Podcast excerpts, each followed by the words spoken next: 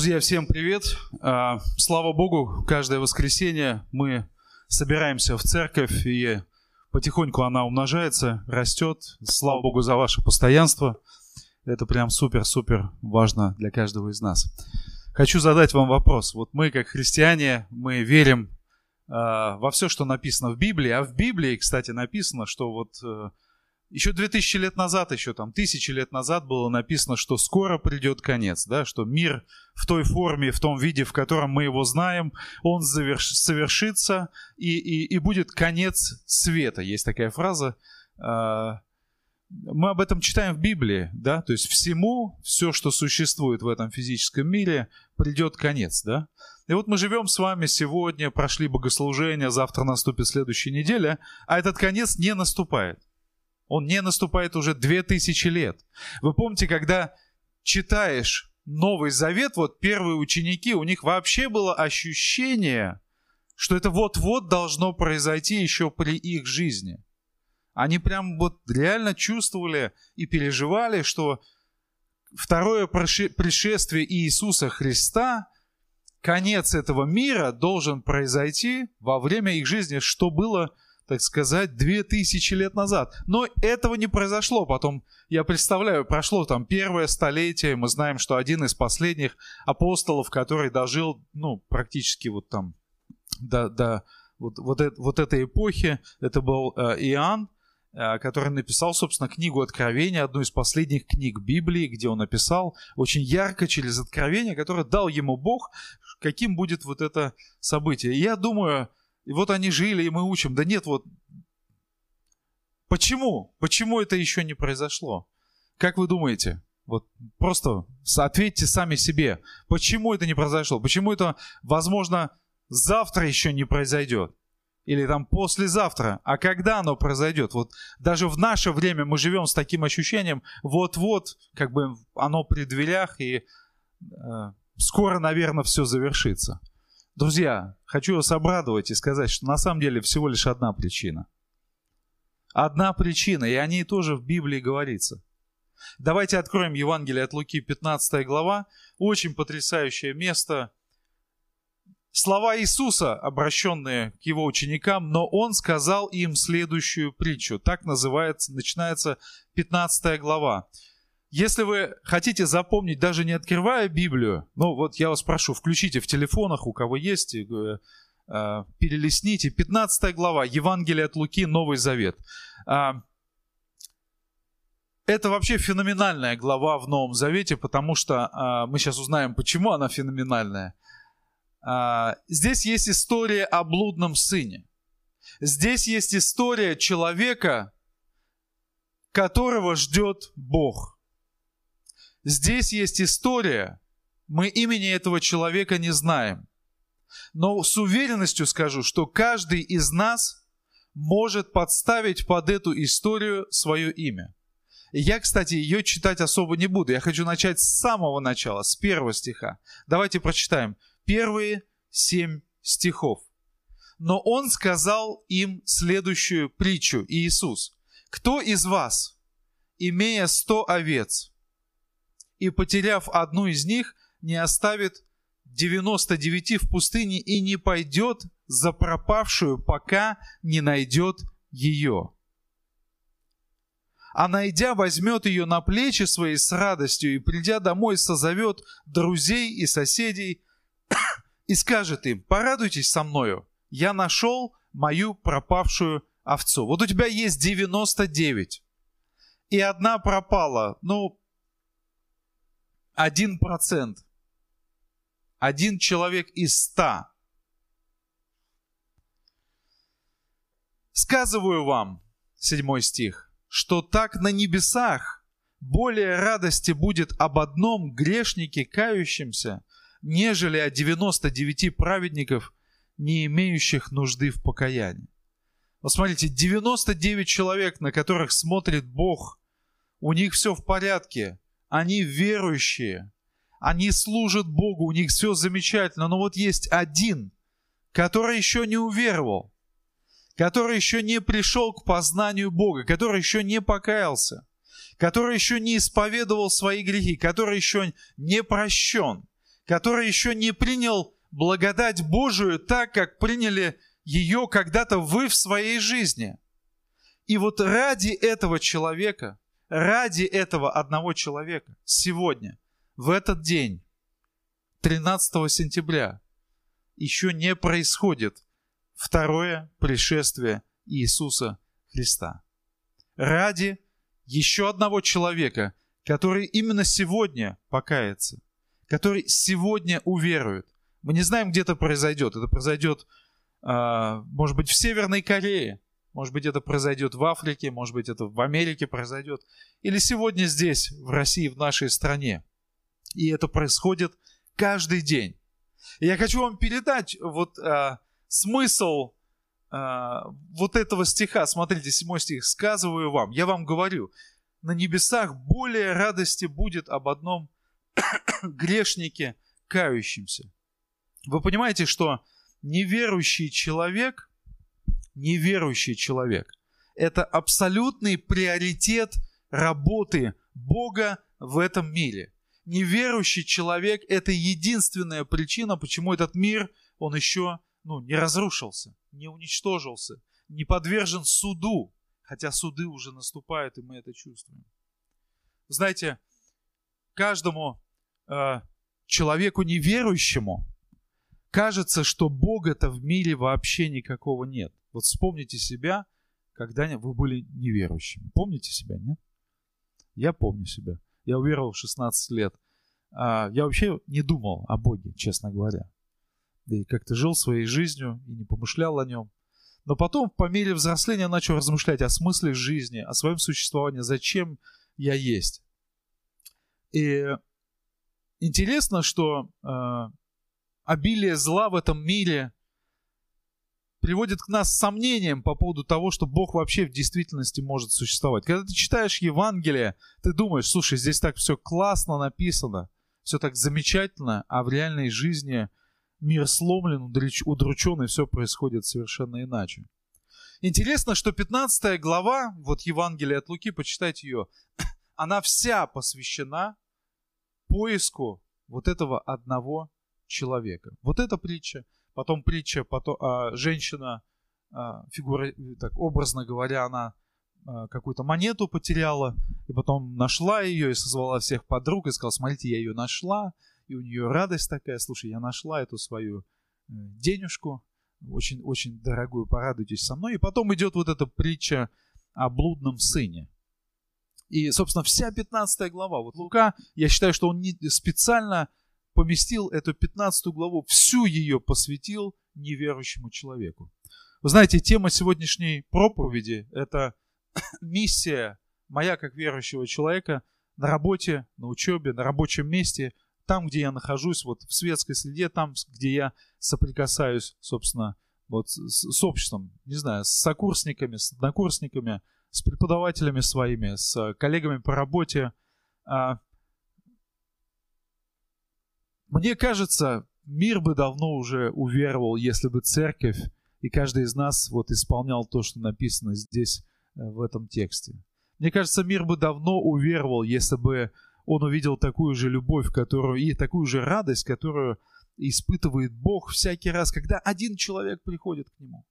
Но почему-то мы с вами, я не знаю почему, но тяжко нам как-то порой свидетельствовать на работе. Вот просто вот э, поднимите руки, кто на работе кому-то подарил там Евангелие или рассказал об Иисусе, или люди знают на учебе, что ты верующий. Ну, что так скромно? Поднимите вообще смело, нормально. Вот знают, слышат, слава богу. Да, очень хорошее свидетельство. А, люди, а, мне кажется, вот люди смотрят на нас. Вы знаете, какие-то периоды разные есть. Я помню, когда в 90-х годах все было совершенно наоборот. Человеку наоборот, я помню, мне очень хотелось достать Евангелие и почитать, и просто самому сложить какое-то впечатление, какое-то мнение по поводу того, что там написано. И Лука нам передает вот сердце Бога. Сердце Бога. И вот э, я очень хочу вам передать вот это настроение Бога, что сегодняшний день состоялся не для того, чтобы просто я прожил хорошо, уже верующий человек, а сегодняшний день произошел 24 часа, чтобы еще один человек уверовал в Иисуса, в истину Божию. И написано, что на небесах более радости. Конечно, Он радуется нам и нашим достижениям, и нашему труду, и нашему служению, Господь. Но более радости, друзья, будет об одном грешнике кающимся. Я думаю, что сегодня людям достаточно сложно уверовать, потому что, собственно, все проповедуют сегодня благо. Все проповедуют какое-то будущее прекрасное, которое должно произойти с человеком, если он немножко потрудится над этим. Пропагандисты и маркетологи разных мастей закачивают нас в позитивизм, чтобы мы продолжали с вами просто покупать, просто производить или просто потреблять. Э, но все идет по кругу. И это на самом деле, вот эта жизнь, как белка в колесе, она не приносит удовлетворенности человеку. Мы сами прекрасно это, это с вами знаем. Я помню себя, это ощущение, которое со мной происходило вот в эти 16 лет, когда мне было, когда я уверовал. Человек находится в состоянии постоянной борьбы, борьбы и ну, а ты остаешься на том же месте, потому что ничего не меняется внутри тебя, грех, а, а, который уничтожает тебя. Но я хочу вам сказать, вот что приводит Бога в восторг, что дает ему подлинную радость. Это обращение с покаянием вот этого конкретного человека. И я бы очень хотел, чтобы после этой проповеди в нашем сердце, в вашем подходе, в вашем личном благовестии, в вашем служении что-то изменилось в вашей жизни, вот именно восприятии и в вашем конкретном действии, что вы можете сделать. Характер небесного царства – это ожидание еще одного. И поэтому я называю вот этот первый пункт своей проповеди плюс один. Запомните, плюс один, друзья. Сегодняшний день, чтобы вот плюс один человек еще пришел к Иисусу. К Иисусу. Как, на, как вы можете проповедовать, как вы можете быть светом на рабочем месте? Я уверен, что вы думали об этом. Я уверен, что вы прилагали какие-то усилия для этого. И я уверен, что у вас иногда, порой, а может быть постоянно, а может быть сегодня есть чувство вины, что вы не все сделали, что хотелось бы. А может быть, в какой-то момент вы уже перестали что-то чувствовать, просто ходите на работу, просто ходите на учебу, и, э, ну, собственно, жизнь идет вот своим чередом. Знают, знают, там, не знают, не знают. Э, я хочу вам сказать, что несколько таких вот понятных вещей, вам сказать. Во-первых, не просто так вы оказались именно в этом э, учебном заведении, где вы учитесь, там, в колледже. Или Даниил поступил не просто так в Российский государственный гуманитарный университет на э, факультет филологии, если я не ошибаюсь. Значит, там есть человек, которому Даниил в процессе своих пяти лет обучения должен, четырех, рассказать Евангелие. Спасибо, что корректируешь. Я как бы провозгласил, что там будет еще магистратура, пятый год, наверное, шестой. А, да, чтобы ты кому-то рассказал Евангелие, что для кого-то ты был, стал светом, кого-то бы ты направил вот на правильный путь, да.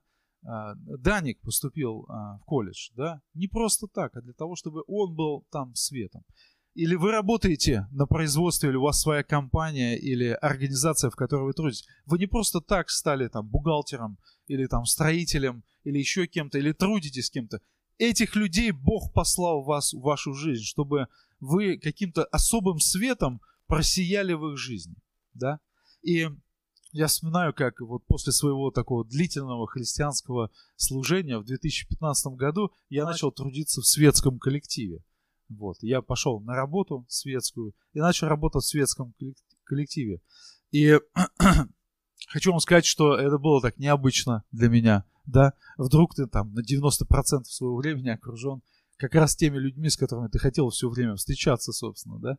И э, э, хочу вам несколько советов дать просто практически из того, что я делал или старался делать, э, общаясь с этими людьми, работая с ними каждый день, видясь в формальной, в деловой, в неформальной обстановке и так далее. Но первое, что я делал и вам советую, это молиться.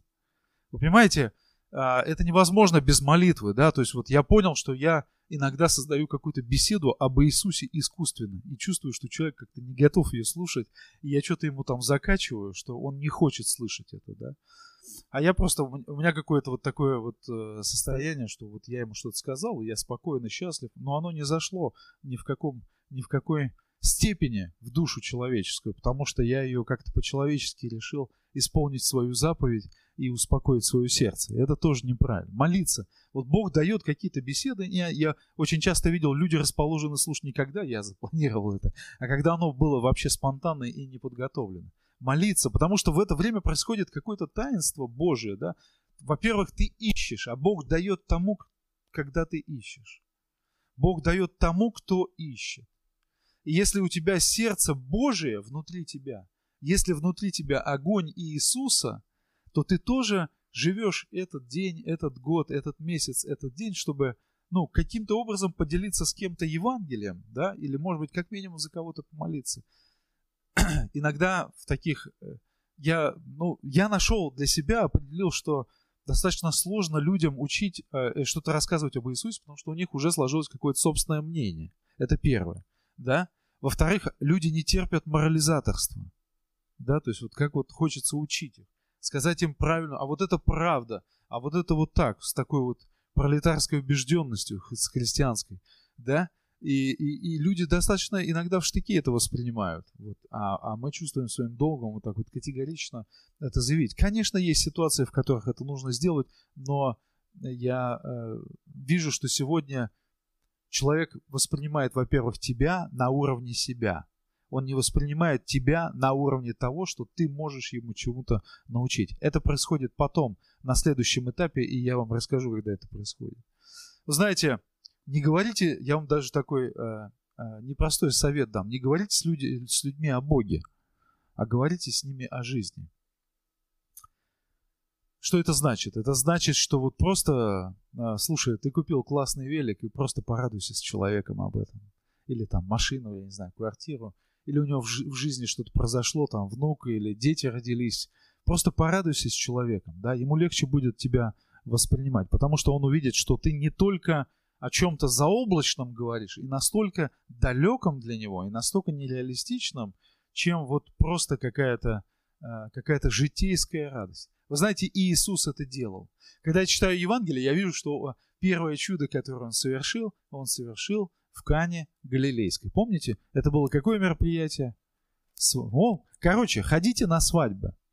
А если вы не, не, нету свадьбы, сделайте свадьбу, женитесь. Вот у нас очень много молодых людей, которые еще не сделали свадьбу, еще, да, а, не женились и замуж не вышли. Вот вам год до следующего сентября. Принимайте решение, хватит ждать. Э, делайте праздник, приглашайте неверующих людей. Устраивайте свою жизнь и благословляйте ваших друзей и приглашайте их на свое замечательное событие. Уверен, что они... А представляете, вы не сделаете этого, и они не услышат об Иисусе. Это трагедия.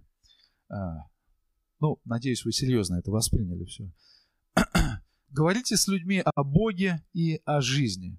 Вы знаете, я начал э, общаться с людьми в разговорах, когда мы в нашей маленькой кухне там наливали чай и просто говорили о каких-то житейских вопросах. На обедах лично с людьми общайтесь.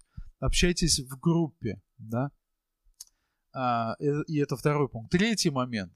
Уделяйте внимание тем, с кем не говорят. В любом сообществе есть люди, которые такие экстраверты, они там говорят и в попад, и не в попад, да, но они все время говорят.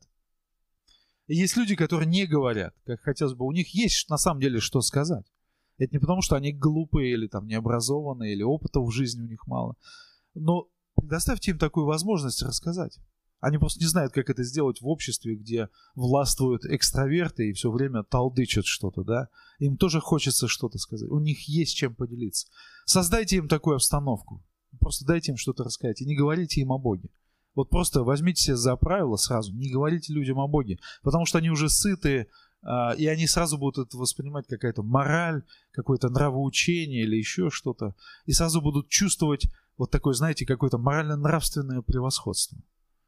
Ведь человеку внутренне, он всегда сопротивляется тому, что, может, даже он внутренне согласен, что у тебя все хорошо в жизни, что ты правильно веришь, что ты выбрал правильный путь. Но ему внутренне неудобно соглашаться и быть загнанным в угол, как будто бы, что вот у него плохо, что вот он неверующий, что у него жизнь не сложилась, или что он живет в грехе или в грехах, от которых он не может освободиться. Дай возможность тем, кто не имеет возможности в этом мире высказать свое мнение, высказать свое мнение в личной беседе. Молитесь об этом, ищите, про, про, э, удели внимание. Четвертый момент, я вам рекомендую, делайте комплименты. Делайте комплименты. А, подмечайте хорошее. Под, подмечайте, ну, у нас у все мы в социальных сетях, и людям всегда приятно замечать, что вот мы это видим. Недавно я а, на этой неделе, кстати, встречался с одним человеком, а, он работает в государственных структурах, и, и я ему сказал, слушай, вот э, тот э, там, аккаунт в, в социальных сетях, который ты ведешь, он на самом деле имеет значение. На него ссылаются там верующие люди, смотрят его, читают, и он такой, о, слушай, это вот приятно услышать такое классное подтверждение и так далее. То есть вот человек сразу подмечает, что ты обратил внимание на какой-то элемент его жизни, который он делает, делает, но никто ему не говорит. Он, может быть, даже по шапке это от руководства получает за вот эти моменты, да? Но, но, но ты подмечаешь и говоришь, слушай, вот это было классно, вот это было здорово, ты молодец. И, и это прям супер важно. И, и э, откуда я это беру? Я беру это из Евангелия. Иисус это делал, когда он а, встречал разных людей. Помните, он шел, там человек забрался на дерево, он встал, остановился перед ним, говорит, слушай, у тебя я сегодня дома буду, да? Обратил на него внимание, хотя обращает внимание вот на первый ряд, ну, кто вот сидит здесь, да? Обычно проповедуешь, смотришь на там первый или наоборот на последний куда-то, да. А вот Иисус там вот того, кто увидел там за экраном, спрятался, Саша Домрачев, вот он на него смотрит и обращает внимание э, на то, что у него в жизни происходит. Вот такой, вот такой Бог, он замечает людей, которые стараются спрятаться. А, мы все в периоды жизни разные проходим, тяжелые, непростые, и мы стараемся спрятаться. Но Господь нас встречает там. Пятый пункт. Вы знаете, чтобы быть реально светом, нельзя вот все время говорить, потому что люди будут подмечать, слушай, ты вот так много говоришь всего хорошего, но в реальной жизни ты что-то косячишь. Вот в реальной жизни у тебя плохо. Будьте спецами на своей работе и в учебе, да? Делай на 10% больше, вот даже это в светском бизнесе дают такой успех по самопродвижению – и в духовной жизни он тоже супер важен. Делай на 10% больше в своей работе. Во-первых, ты сам будешь развиваться классно. А, там, наши студенты, которые поступили или сейчас учатся, делай домашку немножко больше или раньше ее сделай, сдай там, да, или, или прояви себя там на уроках каким-то образом, прояви какую-то инициативу в классе, или на работе сделай на 10% больше. А, и это продвинет тебя, это личностно тебе поможет во многих областях, да. А, а, а во-вторых, это вообще ценится в мире, это называется усердие. Это видно, когда человек действительно хочет что-то сделать. И люди будут это подмечать. Об этом даже не надо говорить, они просто увидят это. Они просто увидят, что ты проявляешь усердие в своем труде и в своей работе. И это требует усилий, это дискомфорт, это потребует от тебя дополнительного времени – это даже потреб... может быть, какую-то критику вызовет сначала со стороны других людей, что ты пытаешься как-то выслужиться или еще что-то. Но все равно люди обратят внимание. И пройдет время, поверьте, недолго, у тебя будет классный результат. И это создаст возможности, чтобы построить отношения с людьми в коллективе, в команде, в классе и так далее. Еще один совет, это номер шесть совет. Делай то, что не хотят делать все остальные. Делай то, что не хотят делать все остальные. Я сразу вспоминаю опять Евангелие, да? Это, это, это... Какое вам место в Евангелии вспоминается вот на этот тезис? Делай то, что не хотят делать остальные. Вот что-то вспоминается, нет? Добрый самарянин, да, слушай, вот он шел дорогой, и, казалось бы, священник должен был, там человека побили, он валялся в канаве, и священник, вер, ну, верующий человек прошел мимо, да, наверное, спешил на службу, там еще кто-то. А вот такой неверующий оказал милость этому человеку, да, неудобная ситуация. Мне вспомнилась ситуация в Евангелии, когда Иисус со своими учениками берет и перед тайной э, э, вечерей, да, э, перед ужином праздничным, он что делает? Умывает им ноги, хотя он не должен этого делать. Ну, то есть совершенно какие-то ну, с ног на голову вещи. Делай то, что э, не хотят делать все остальные. Ну, вынеси мусор, я не знаю, что там в офисе, да, собери бумажки со столов, там, да, сделай какую-то вещь, э, которая, ну, не вписывается в э, то, что люди не хотят делать. Это всегда есть в любом коллективе, в любой команде всегда это есть. Седьмое, то, что я делал. Дари Библию или Новый Завет или Священное Писание. Пришли линк, QR-код или там Библию бумажную подари. Э, и что я делал? Вот у людей, у нас была небольшая компания, она такого семейного формата, у нас было там в одном офисе человек 15 сидело, и, ну, собственно, 15 дней рождения в году. И на 15 дней рождения в году, кроме своего собственного, я всем подарил за там, год, за два, пока я там работал, я всем подарил священное писание. Там, Гюставо Даре, прекрасные гравюры, знаете, да, вот еще там с 90-х годов, а, или просто текст священного писания. И а, какие-то специальные издания Нового Завета, там, детскую Библию, знаю, что у детей, у людей дети есть, да. То есть вот вам конкретные примеры того, что вы можете сделать. Но если вы это не планируете заранее, если вы на Павелецкой заранее не съездили, там есть такой дом э, э, Библии, э, а? Российское библейское общество, да, на Павелецкой находится.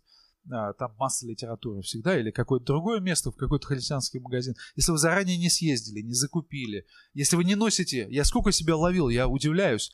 Я встречаюсь с кем-то, шаркаю себя в, в, в рюкзаке, и у меня нету Нового Завета, который бы я очень хотел подарить человеку какому-то, да, ясно. Носите с собой Новый Завет. Если носите, Бог пошлет вам кого-то, кого, кому вы его должны подарить. И, наконец, восьмой пункт, а, э, это приглашайте на богослужение. Вот, а, а, приглашайте на богослужение сюда. Людям вообще не думайте о том, удобно им добраться сюда, неудобно добраться. Это вопрос жизни и смерти для человека, чтобы он обрел спасение, веру спасительную в Иисуса Христа. Приглашайте на богослужение. У нас есть вот еще тут мест 15-20, которые а, не заполнены людьми, да, и еще места хватит, да. Если наше сердце настроено на такой камертон божественного сердечного ритма – то наше сердце не сможет спокойно биться, пока мы не заполним весь этот зал. Мы не пригласим сюда всех людей из нашего окружения, знакомых, учебы, на работе и так далее. Я помню, когда мы наших детей учили там в, в классе рассказывать об Иисусе, приглашать, и кто-то из них даже пришел, и, и, и слава Богу за эти свидетельства. И знаете, а вот теперь я хочу подойти к самой сложной части. Вот что меня всегда напрягало очень сильно. Меня напрягало что то, что я хотел увидеть результат прям сразу. Я прям вот реально, я вот, ну, э, на каждом из этих мест проработал там больше, условно, там, э, чуть меньше двух лет или больше двух лет. И э, я очень желал бы увидеть вот в мое время какое-то обращение этих людей. И э, это вопрос ожидания. Я вам хочу опять привести этот пример. Почему мир не закончился за 2000 лет? Потому что Иисус сегодня еще ждет этого человека, который родился в этот мир. Представляете? Ребенок, которому еще дано прожить несколько лет жизни, чтобы он услышал Евангелие. Это, это очень-очень серьезно. И, и, и это ожидание Бог ждет 2000 лет. Тысячи лет от создания мира, от грехопадения. Господь ожидает людей – а нам кажется это какой-то медлительностью или бездействием Бога, да? Вы знаете, я надеюсь, что вы сегодня какие-то выводы для себя сделаете, что вы будете вкладываться в эту работу по спасению других людей всю свою жизнь. В этом нельзя останавливаться. Я сам себя вспомню, вспоминаю, что были какие-то периоды всплеска мы переживаем, были периоды какого-то затишья, но я все время к этому возвращаюсь и чувствую какое-то ну как сказать, такое мягкое а, обличение в хорошем смысле, не в уничижающем, а в таком привлекающем мое внимание, что я читаю этот текст, и Бог привлекает мое внимание и говорит, слушай, я хочу, чтобы там, где ты был, люди слышали обо мне. Я иногда ловлю себя на том, что я еду в автобусе, я начинаю молиться за этих людей, которые едут со мной в автобусе или летят в самолете, или в метро со мной едут. Просто благословляю.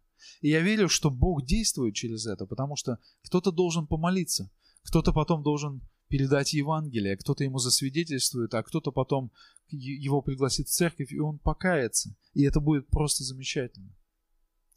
Я буду вкладываться в эту работу. А, вообще, будучи верующими людьми, мы с вами порой остаемся эгоистичными. Живем, продолжая по такой какой-то... Что-то в нас светит в начале, а потом мы раз назад начинаем фокусироваться опять на себе, на своих желаниях, на своих стремлениях. Готов ли я ждать столько, сколько ждет Бог? И вот это ожидание, оно тоже приносит мне радость. В 10 стихе написано, «Так, говорю вам, бывает радость у ангелов Божиих об одном грешнике кающемся». Разве не хочет Бог передать нам настроение небес в наши сердца? Уже здесь, на землю, в нашу такую тяжелую жизнь, полную всяких забот, конечно, хочет передать. А у нас фокус порой на себе – и это конец вот этой главы 20, э, извиняюсь, 15 главы Евангелия от Луки, где идет потрясающая притча о отце и двух сыновьях. Да, помните, младший сын, старший сын, он такой правильный, у него все хорошо, он с отцом, он, он рядом с ним, он трудится, у него все в порядке. Младший сын говорит, слушай, я не буду ждать, пока ты умрешь. Я хочу, чтобы ты мне деньги от наследства уже передал сейчас. Он уходит в далекую страну, я просто пересказываю, мы все знаем эту историю, но уходит далекую, куда-то далеко, прокрутил там все свои деньги, и понял, слушай, вернусь-ка я к отцу, потому что у меня там а, э, работники у отца больше и лучше работают, получают, едят, все у них есть в достатке, чем в том состоянии, в котором я а, очутился. Он приходит к отцу, и он кается и говорит, отче, отец, я согрешил перед Богом и перед тобой, прими меня. И отец обрадовался, потому что он его долго ждал. Он его, во-первых, отпустил. Друзья, это вот притча потрясающая. Вы сказали людям то, что хотели им сказать. Отпустите их теперь. Не надо им все время теперь рассказывать Евангелие. Все 20 лет, которые вы работаете с ними, все 30 лет, понимаете, да? Отпустите этих людей или ваших родственников, да, которым вы все время что-то рассказываете, все время чему-то учите хорошему. Просто наступает период, когда не надо ничего говорить и дать людям уйти, да, потому что они сами этого хотят, вы их все равно не удержите. И а, нужно ждать, нужно молиться, нужно ждать. И когда они придут, конечно, будет радость. Но вот есть вот этот эгоистичный старший сын, который видит возвращение младшего, и у него в сердце все переворачивается. Он говорит, слушай, ну я был рядом с тобой все эти годы, а ты мне так и не дал. И вот я не хочу, чтобы мы закончили свою христианскую жизнь, когда придет Бог, и когда Он будет судить этот мир, и Он завершится. И когда Он это будет, мы будем вот в этом состоянии старшего сына. Я думаю, здесь три стадии роста для каждого христианина. Каждый из нас был в состоянии блудного сына, потому что мы жили с вами без Бога, да? А потом мы вернулись к Нему и мы становимся с вами старшими сыновьями, которые рядом с отцом, которые все понимают и рядом с ним трудятся. Но потом в какой-то момент в наше сердце опять прорывается какая-то неудовлетворенность, какая-то горечь, какое-то сожаление, что вот с Богом, оказывается, мы не все, наверное, получили, что хотели бы и так далее. Что вот у нас вот вырываются эти фразы «ты нам не дал» или «не все произошло, как мы хотели». А Бог говорит, слушай, я хочу, чтобы ты радовался, и чтобы мы с тобой вместе трудились для того, чтобы вот этот блудный сын, он вернулся. Иисус рассказывает нам эту притчу и хочет, чтобы мы стали отцами, как Он, Отец. А из нас вырастают либо блудные сыновья, либо старшие сыновья, религиозные, порой жестокие старшие дети. Да и не все блудные на самом деле возвращаются, как вот в этой счастливой притче. Но отец ждет. Отец ждет, ждет блудных и поэтому сегодняшний день, он подойдет к концу, и наступит завтрашний день. И завтра он будет ждать. Когда и старшие покаются и обретут радость и изменят свое отношение к тем, кто еще не с, не с Богом Отцом. Вы знаете, я учусь у Иисуса вот такой отцовской радости. Вот я понимаю, почему Отец ждет. Я разделяю фокус Бога Отца – его приоритет вот в жизни на жизни вот этого неверующего человека. И нам, мне бы очень хотелось, чтобы в церкви на самом деле она не успокоилась, пока она, а, а, не, ну, в том смысле, что до самого пришествия каждая церковь, она должна жить вот этим неверующим человеком. Неверующий человек, он очень важен для Бога. Если он не важен для нас, то мы потеряли какой-то ориентир, какой-то фокус. Поэтому в церкви должны быть миссионерские проекты, да, то есть нацеленные на то, где наша церковь участвует обязательно всегда – не потому, что какие-то деньги надо жертвовать, а потому, что нам дорого то, что делают другие, и мы хотим в этом принимать участие. И мы хотим сами принимать участие в том, что делает наша церковь. И здесь она проповедует, здесь, в этом районе Бутово, приглашайте своих людей. Я вам дал несколько, очень много таких, ну, 6, 7, 8 советов, очень практичных. Я надеюсь, что и молюсь, чтобы уже со следующей недели у нас были здесь наши друзья, знакомые, неверующие люди. Мы их практически приглашали. Все начинается с практики. Бог иногда хочет, чтобы ты сделал первый шаг, Он даст тебе какое-то дополнение. Ты сделал усилие, Он его обязательно вознаградит. Да? Ты сделал 10 шагов, никто не пришел, не ответил, но ты посеял семя, которое пожнет кто-то другой.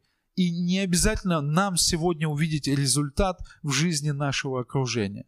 Нам просто нужно верить. И Бог эту веру обязательно взрастит в жизни этих людей, и кто-то другой порадуется этому результату. Ну а мы с вами обязательно увидим. И Бог скажет нам, слушай, здесь на земле ты мой, вот этот ритм моего сердца, обращенного на неверующего человека, сделал. Я вам хочу сказать, даже тайна здесь в этом есть очень простая. Как только мы фокусируемся на нашей внутренней жизни как церковь, начинается болото, начинается огорчение, начинается недовольство, начинается э, кто-то не так сыграл, кто-то не так спел, кто-то не так проповедовал, кто-то еще что-то не так сделал, понимаете, да? Но когда у нас правильный фокус на неверующем человеке, мы начинаем ободрять друг друга. Мы говорим, слушай, классно ты сделал, что пригласил своих людей, классно ты сделал, что рассказал Евангелие, молодец, давай будем молиться. А вот у меня такое свидетельство, да? И хотелось бы в церкви слышать больше таких свидетельств. И тогда мы будем в этом унисоне Бога, и Он нам в, этой, в, это, в, в, в, этой, в этом действии простом может быть, не сейчас, через месяц, через два обязательно будет какой-то результат. Бог благословит. Аминь. Давайте помолимся. Давайте встанем и помолимся. Благословен Господь Бог наш, давший и призвавший нас к истине, к спасению, к радости в Иисусе Христе. Господи, слава Тебе, что вот в моей жизни это совершилось. Я очень хочу не терять этот, э, э, этот ритм Божий, твой, отцовский, направленный на неверующих людей, в том служении, в котором я сейчас занимаюсь. Да, я занимаюсь этим сейчас постоянно, но я молю тебя, чтобы каждый из нас на месте учебы, на месте работы был этим светом, был э, этим человеком, через которого действуешь ты. Пусть каждый из нас молится, пусть каждый из нас ищет возможностей для того, чтобы поделиться и рассказать о том, что ты сделал в нашей жизни и как ты нас спас. Это удивительно, это потрясающе, это вдохновляет. Кто-то мне рассказал, кто-то меня пригласил и кто-то мне подарил Евангелие. Дай нам быть такими же во имя Отца и Сына и Святого Духа. Аминь.